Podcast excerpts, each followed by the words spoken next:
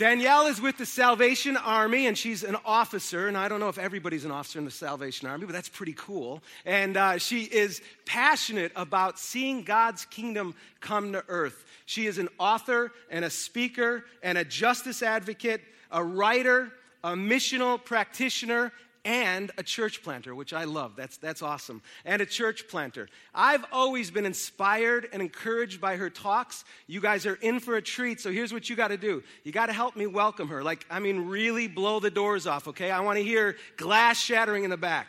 Give it up for Danielle Strickland, all right?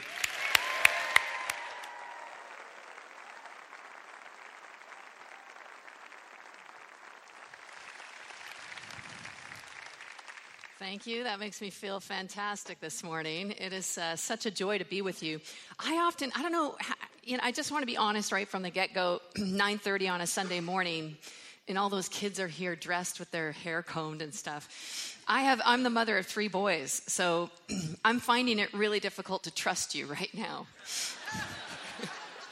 how you can manage to get them out of bed dressed like that, looking so good with like their hair combed and everything and those cute little outfits and get to church on Sunday by 9:30 in the morning. I mean literally turn to someone beside you and say, "You are amazing."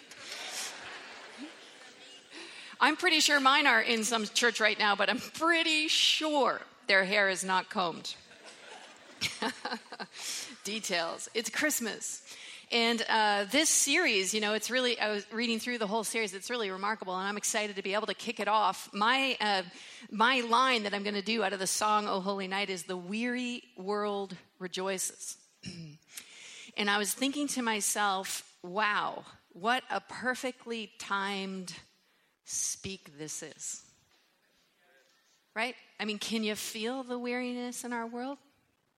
You feel it? I can. I mean, I just, Eh, eh, are you tempted to just turn the news off? It's so bad. you just like, I just don't even want to hear about it anymore. Like, I can't even begin to comprehend what it means to live in this world, to actually try to somehow get the hallmark mark back in Christmas when, when Christmas, when the news. I mean, did you hear the word from the Pope who's supposed to represent the church on the earth? Did you hear the latest news from him? He called Christmas a charade this year.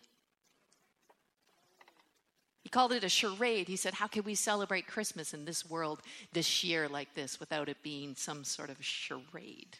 Ouch. That's a man who speaks the truth, though, isn't he? It's a man who speaks the truth. And the backdrop of our world right now, even in America, the backdrop of our world being filled with fear and oppression over and over again these words and these experiences that we feel, these things that are coming at us, messages that we're unsafe, messages that there's actually maybe no way the world could be changed. You can feel optimism leaving the building, can't you? You feel sort of an overwhelmed sense of hopelessness as we really take a look at the world today and where we're at today. And I can't think of a better time to talk about what Christmas means than right now. I can't, I can't even think of a better time than this week in light of all that we've heard on the news and the massacre that we've witnessed and all of the, the pieces of that coming together in this culmination of kind of this like weird weariness that kind of that overtakes us. I can't think of a better time to talk about this thing that God had planned all those many years ago and why it matters to us today. The problem I think is that We've spent years and years and years rehearsing this idea that the first Christmas was some sort of Disney special. Right? I, I, I, can't help but think part of the problem is that we think somehow that we, you know, we believe those Hallmark cards that we see with the stable and everything perfectly calm, and we sing Silent Night as though that's what it was when Jesus was born, and we forget the backdrop in which Jesus actually arrived. We forget at our peril, we forget, but this is a really important year to remember, to remind ourselves about when Jesus even showed up in the world, because it was as dark as dark could be. It was as hopeless as, as hopeless could be. I mean, I'm, I I recently just unpacked my nativity set with my six year old Judah, and he passes me all the pieces of the nativity set, and I'm putting it up. And, and we have every piece of the nativity uh, uh, set except Jesus. And I said, Judah, where's Jesus? And Judah looks at me and he says, Mom, Jesus dies. What? Now, there's a kid who's paying attention in Sunday school, but he looked at me as though to, like, you know, protect my fragile emotional well being.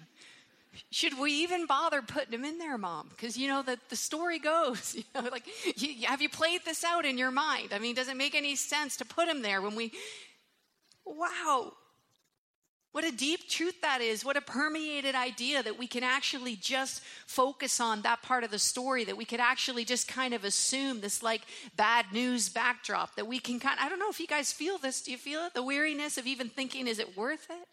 Do we bother? Do we try to actually pull? Are you guys feeling too much tension right now?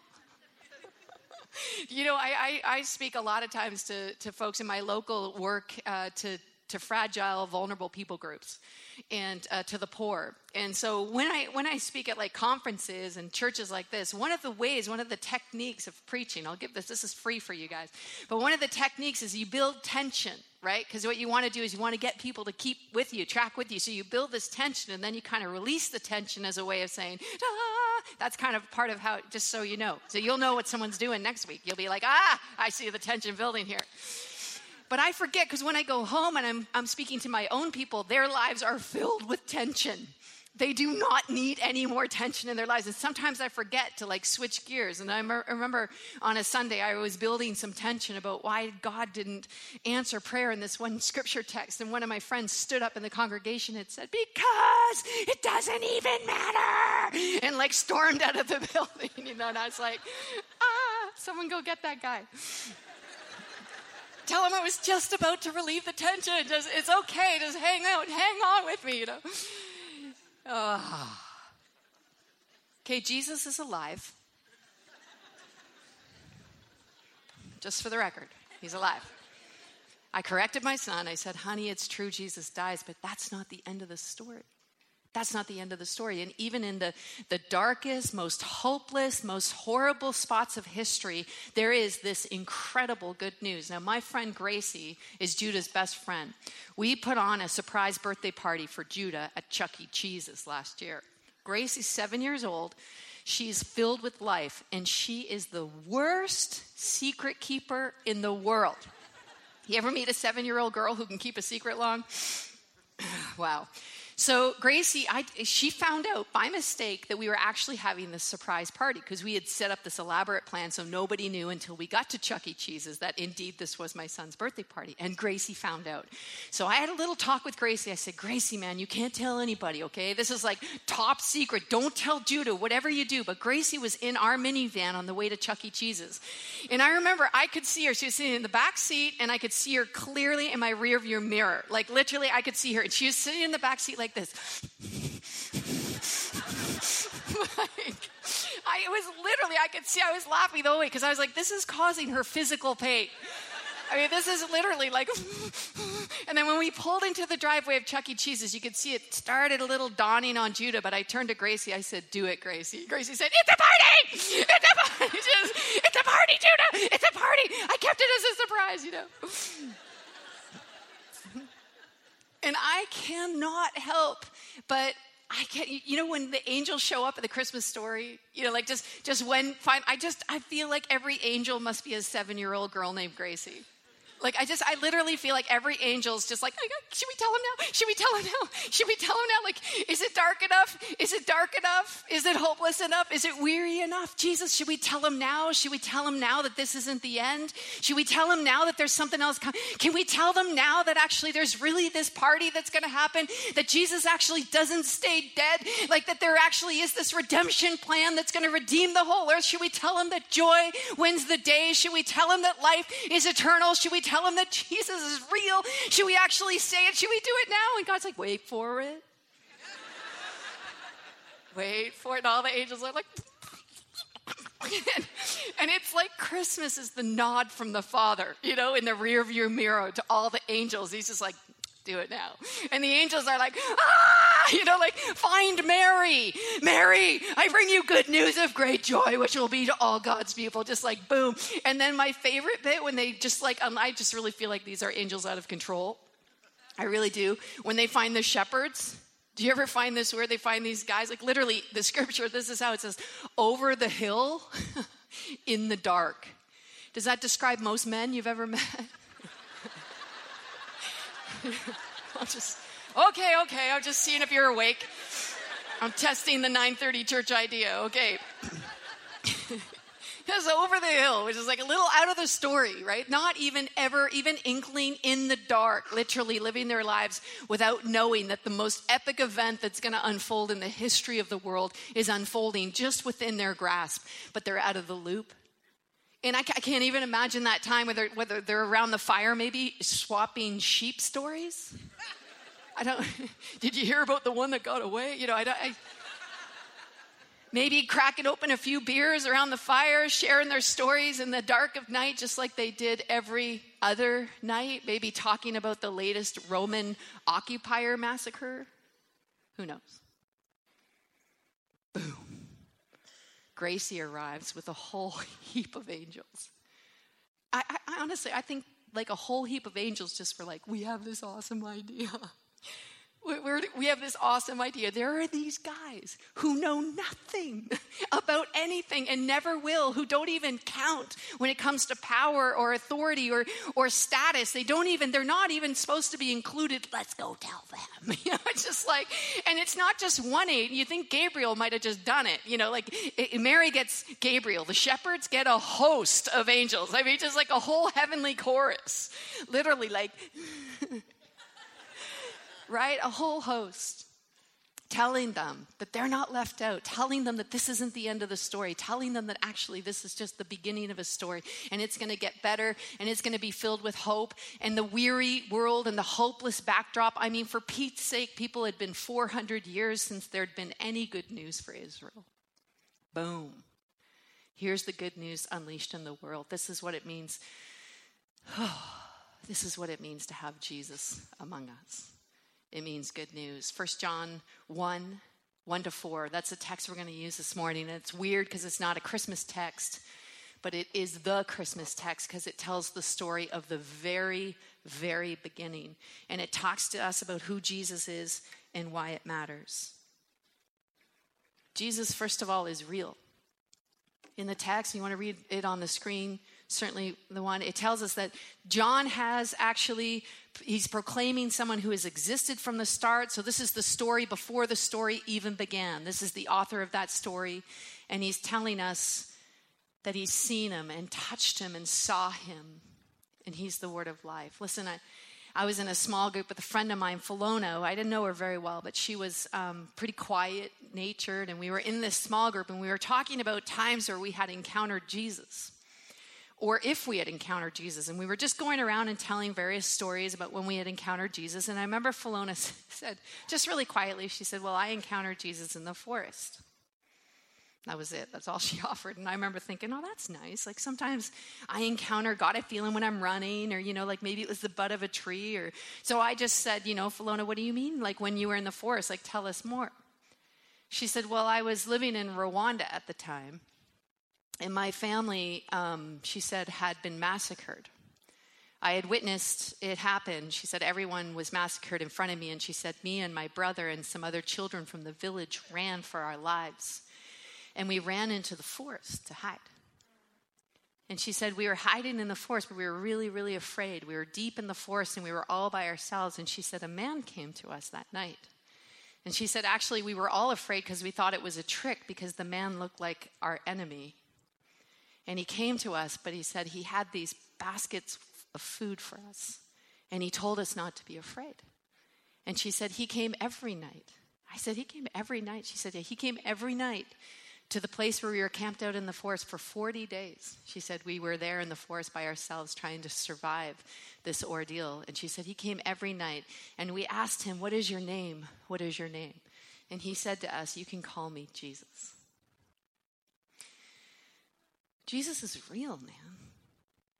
See, one of the temptations of our society, one of the temptations uh, for us, I think, is to opt out of this, is to think that Jesus is some sort of just spiritual, esoteric truth, some kind of thing like a magic rabbit foot that if we stick Jesus in our pocket and rub him on occasion when we're feeling bad, we'll feel better. That somehow Jesus is sort of out there, but Jesus is, is real. I mean, First John 1 one to four says Jesus is real. This isn't just some sort of doctrine we want you to believe in to make you kind of hope for the best in the end. This is legitimate. This is real. This is the presence of God Himself at work in the world. This is, this is for real life. My son Judah makes me say that all the time because he, has the, most active imagination. And I'll, say to him, you know, you want to go color. And instead of coloring, we're like literally we're, we're building some rocket launcher that's going to take us to Mars, you know. And then when we go play in the backyard, we're like not just in the backyard, we're like in India hunting tigers and uh, and all the. And every now and then, I'll just say to Judah, Judah, like, do you want to just do something normal, like go swimming? And Judah will look at me, and you can see his brain working, and he'll say, "For real life, mom? For real life." This is what First John one wants to tell you is that this Jesus stuff, this hope this love, this life, this possibility of things actually being okay, that this, this presence of God in the world, it's for real life. It's for real life. It's not just for little hopeful Christmas cards and not just for perfect displays of a facade that isn't true. It's, it's legitimate. It's for real life. My, my friend Anna, she was uh, a good friend of mine for years, suffering from a lot of trauma from a life. She was sold as a child into a pedophile ring. She was trafficked and abused for years and years. And her story is just like one of the worst. I've been doing this work for 20 years, worst story I've ever heard. I remember saying to her one day, You know, Anna, how are you even alive? she said, Well, Danielle, I'll tell you exactly the moment. I'll tell you why I'm alive. She said, I was six years old and I was locked in a closet. She said, My uh, foster parents used to lock me in a closet when my scars of abuse were so visible that they would get called uh, out for it if I went to school. So they just locked me in there for the day. She said, I was locked in the closet. And she said, I actually just instinctively cried out to God. I said, God, where are you? She said, Would you believe that my closet filled with light and God spoke to me and said, I am right here? She said, On that day, something turned in me. She said, Something, something affected me deep on the inside when I realized that God is not out there somewhere, but He's right here. Right here in our everyday lives, right here in those broken places, right here in the darkness, right here. How many people understand that this is actually one of the key messages of Christmas is that God isn't afraid of the dark? That God isn't afraid of the weariness, that God isn't afraid of the real life scenarios, that God's not hiding out, waiting for people to be happier. He's present in the midst of our suffering, in the midst of our weariness, in the midst of our, our wasting our lives in the dark over a hill somewhere, trying to hide out from the reality of what's happening, trying to get a break. He's right there in the midst of that place saying, I am here now. I am with you now. And Anna told me no matter how bad it got, she said it was remarkable. She said that she always would go back to that moment in the closet where God said, I am right here. And she knew that she was not alone. And what's amazing about this story is years and years later, she actually got physically free. And then even more years later, she got emotionally free and some mental freeness. And, and all kinds of things began to happen, unlocking in her life of new measures of freedom. And today, what she does is she literally goes out on the street with a ministry that I run, and she looks on the street, looks for young girls who have been trafficked, who've been exploited, who've been sexually abused. It's really bizarre. She said, I can spot them from a mile away. It's amazing. She has this like special radar of experience of pain, and she invites them into this beautiful ministry van where she says to them, You are not alone. I'm with you. I'm here now. this is what John is telling us about Jesus. This is why the weary world can actually start experiencing some sort of joy because it's, it, it's not Santa, it's not some fabrication of Coca Cola trying to get us to, to spend more money that we're celebrating this Christmas. It's Jesus. It's Jesus who's real. It's Jesus who has this message of life. It's Jesus who, like a seven year old little girl, wants to spill it out the news of a surprise party and a different ending, an ending that actually can be rewritten by coming into a relationship with Jesus. This is why the weary world can rejoice, because this isn't some sort of wishful thinking or esoteric truth or some sort of doctrine that we follow. This is good news for real life. Those are some extreme examples, but I know all of us have closets that we live in. A lot of them are called different things like depression, addiction. A lot of us are trying to do Christmas with smiles on our faces and we're fighting it out in our bedrooms wondering if this Christmas we can make this marriage work, at least for the kids. Lots of us experience a weariness, not just in the big news, but in the small news of our own lives. and the angels are as clear as ever in those moments, in wherever your closet is, to say, I'm bringing you good news. Good news. There is one who is not just coming to the world, but who has come to the world right where you are in order to bring you the news that it is possible for the world, for your world, to have a different ending after all. Can you imagine the kind of world that Jesus has made for Anna to take all of her suffering and pain and rejection to take all of that bad news that the world had dished her in ample supply and pour it out as a redemptive act on the earth? Can you imagine a God who can change the trajectory of people's lives like that? Can you imagine? Favorite wedding I've ever performed in the downtown east side of Vancouver. One of the Best things ever. These two guys, crazy folks, they met serving the poor in one of the notorious back alleys. It's a drug addicted uh, ghetto. And they met serving the poor in this back alley. So they decided that they would get married in that same alley.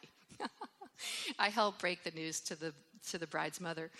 And. Uh, so they decided what we did was we took this alley that's just like filthy and gross and addicts and needles everywhere and we sort of washed it, power washed it out and this orchestra came to the alley and we put uh, rose petals down and a big red blanket and, and, and, and as these people got married in this back alley what they did is they walked down this massive inner city street with their bridal things on and the groom party and these little flower girls throwing petals in front of the bride as she walked down these like nasty, horrible, drug addicted street. And they said, We're getting married. Anyone want to come?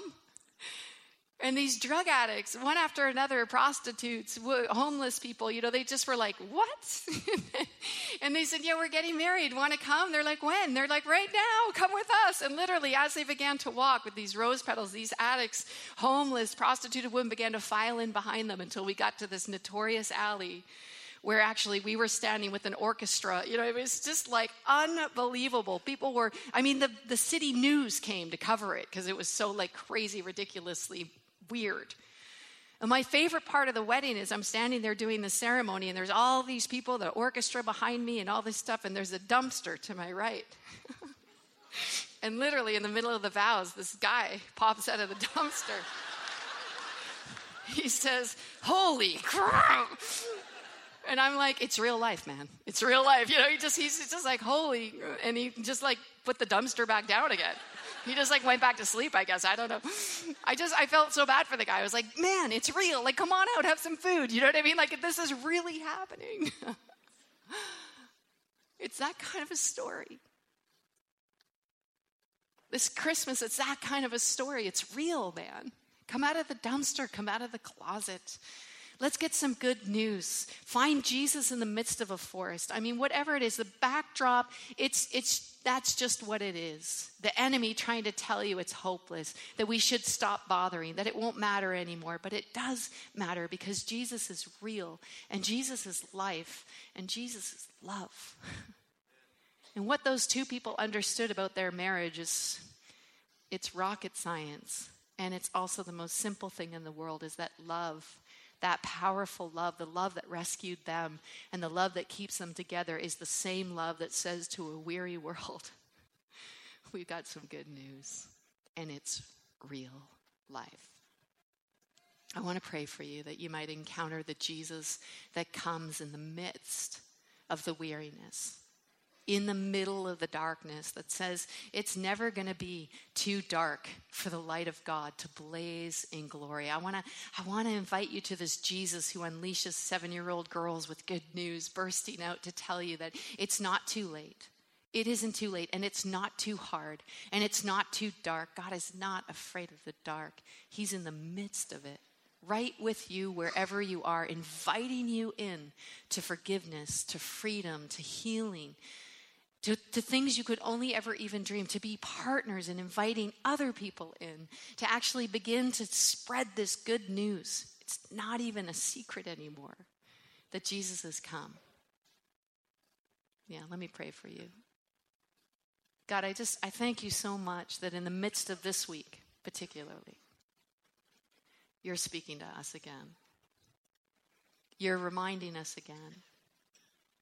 You're inviting us again into this, this chorus of good news.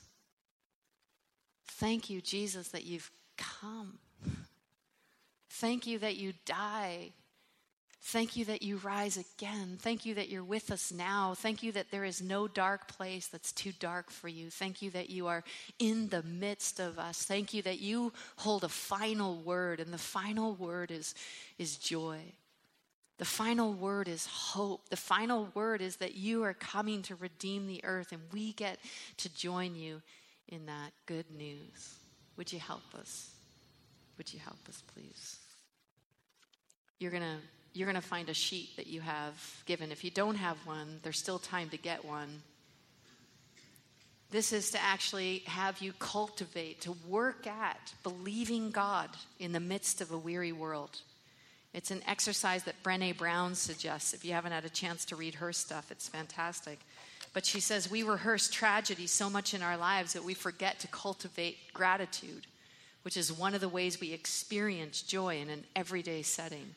And this is meant to be your gratitude, your joy practice every day until Christmas, where you actually begin to say, I'm going to participate with Jesus for real life and practice joy as a discipline and as a way of participating with the good news that God has for his people. Would you turn to somebody beside you and just say, This is for real life, man?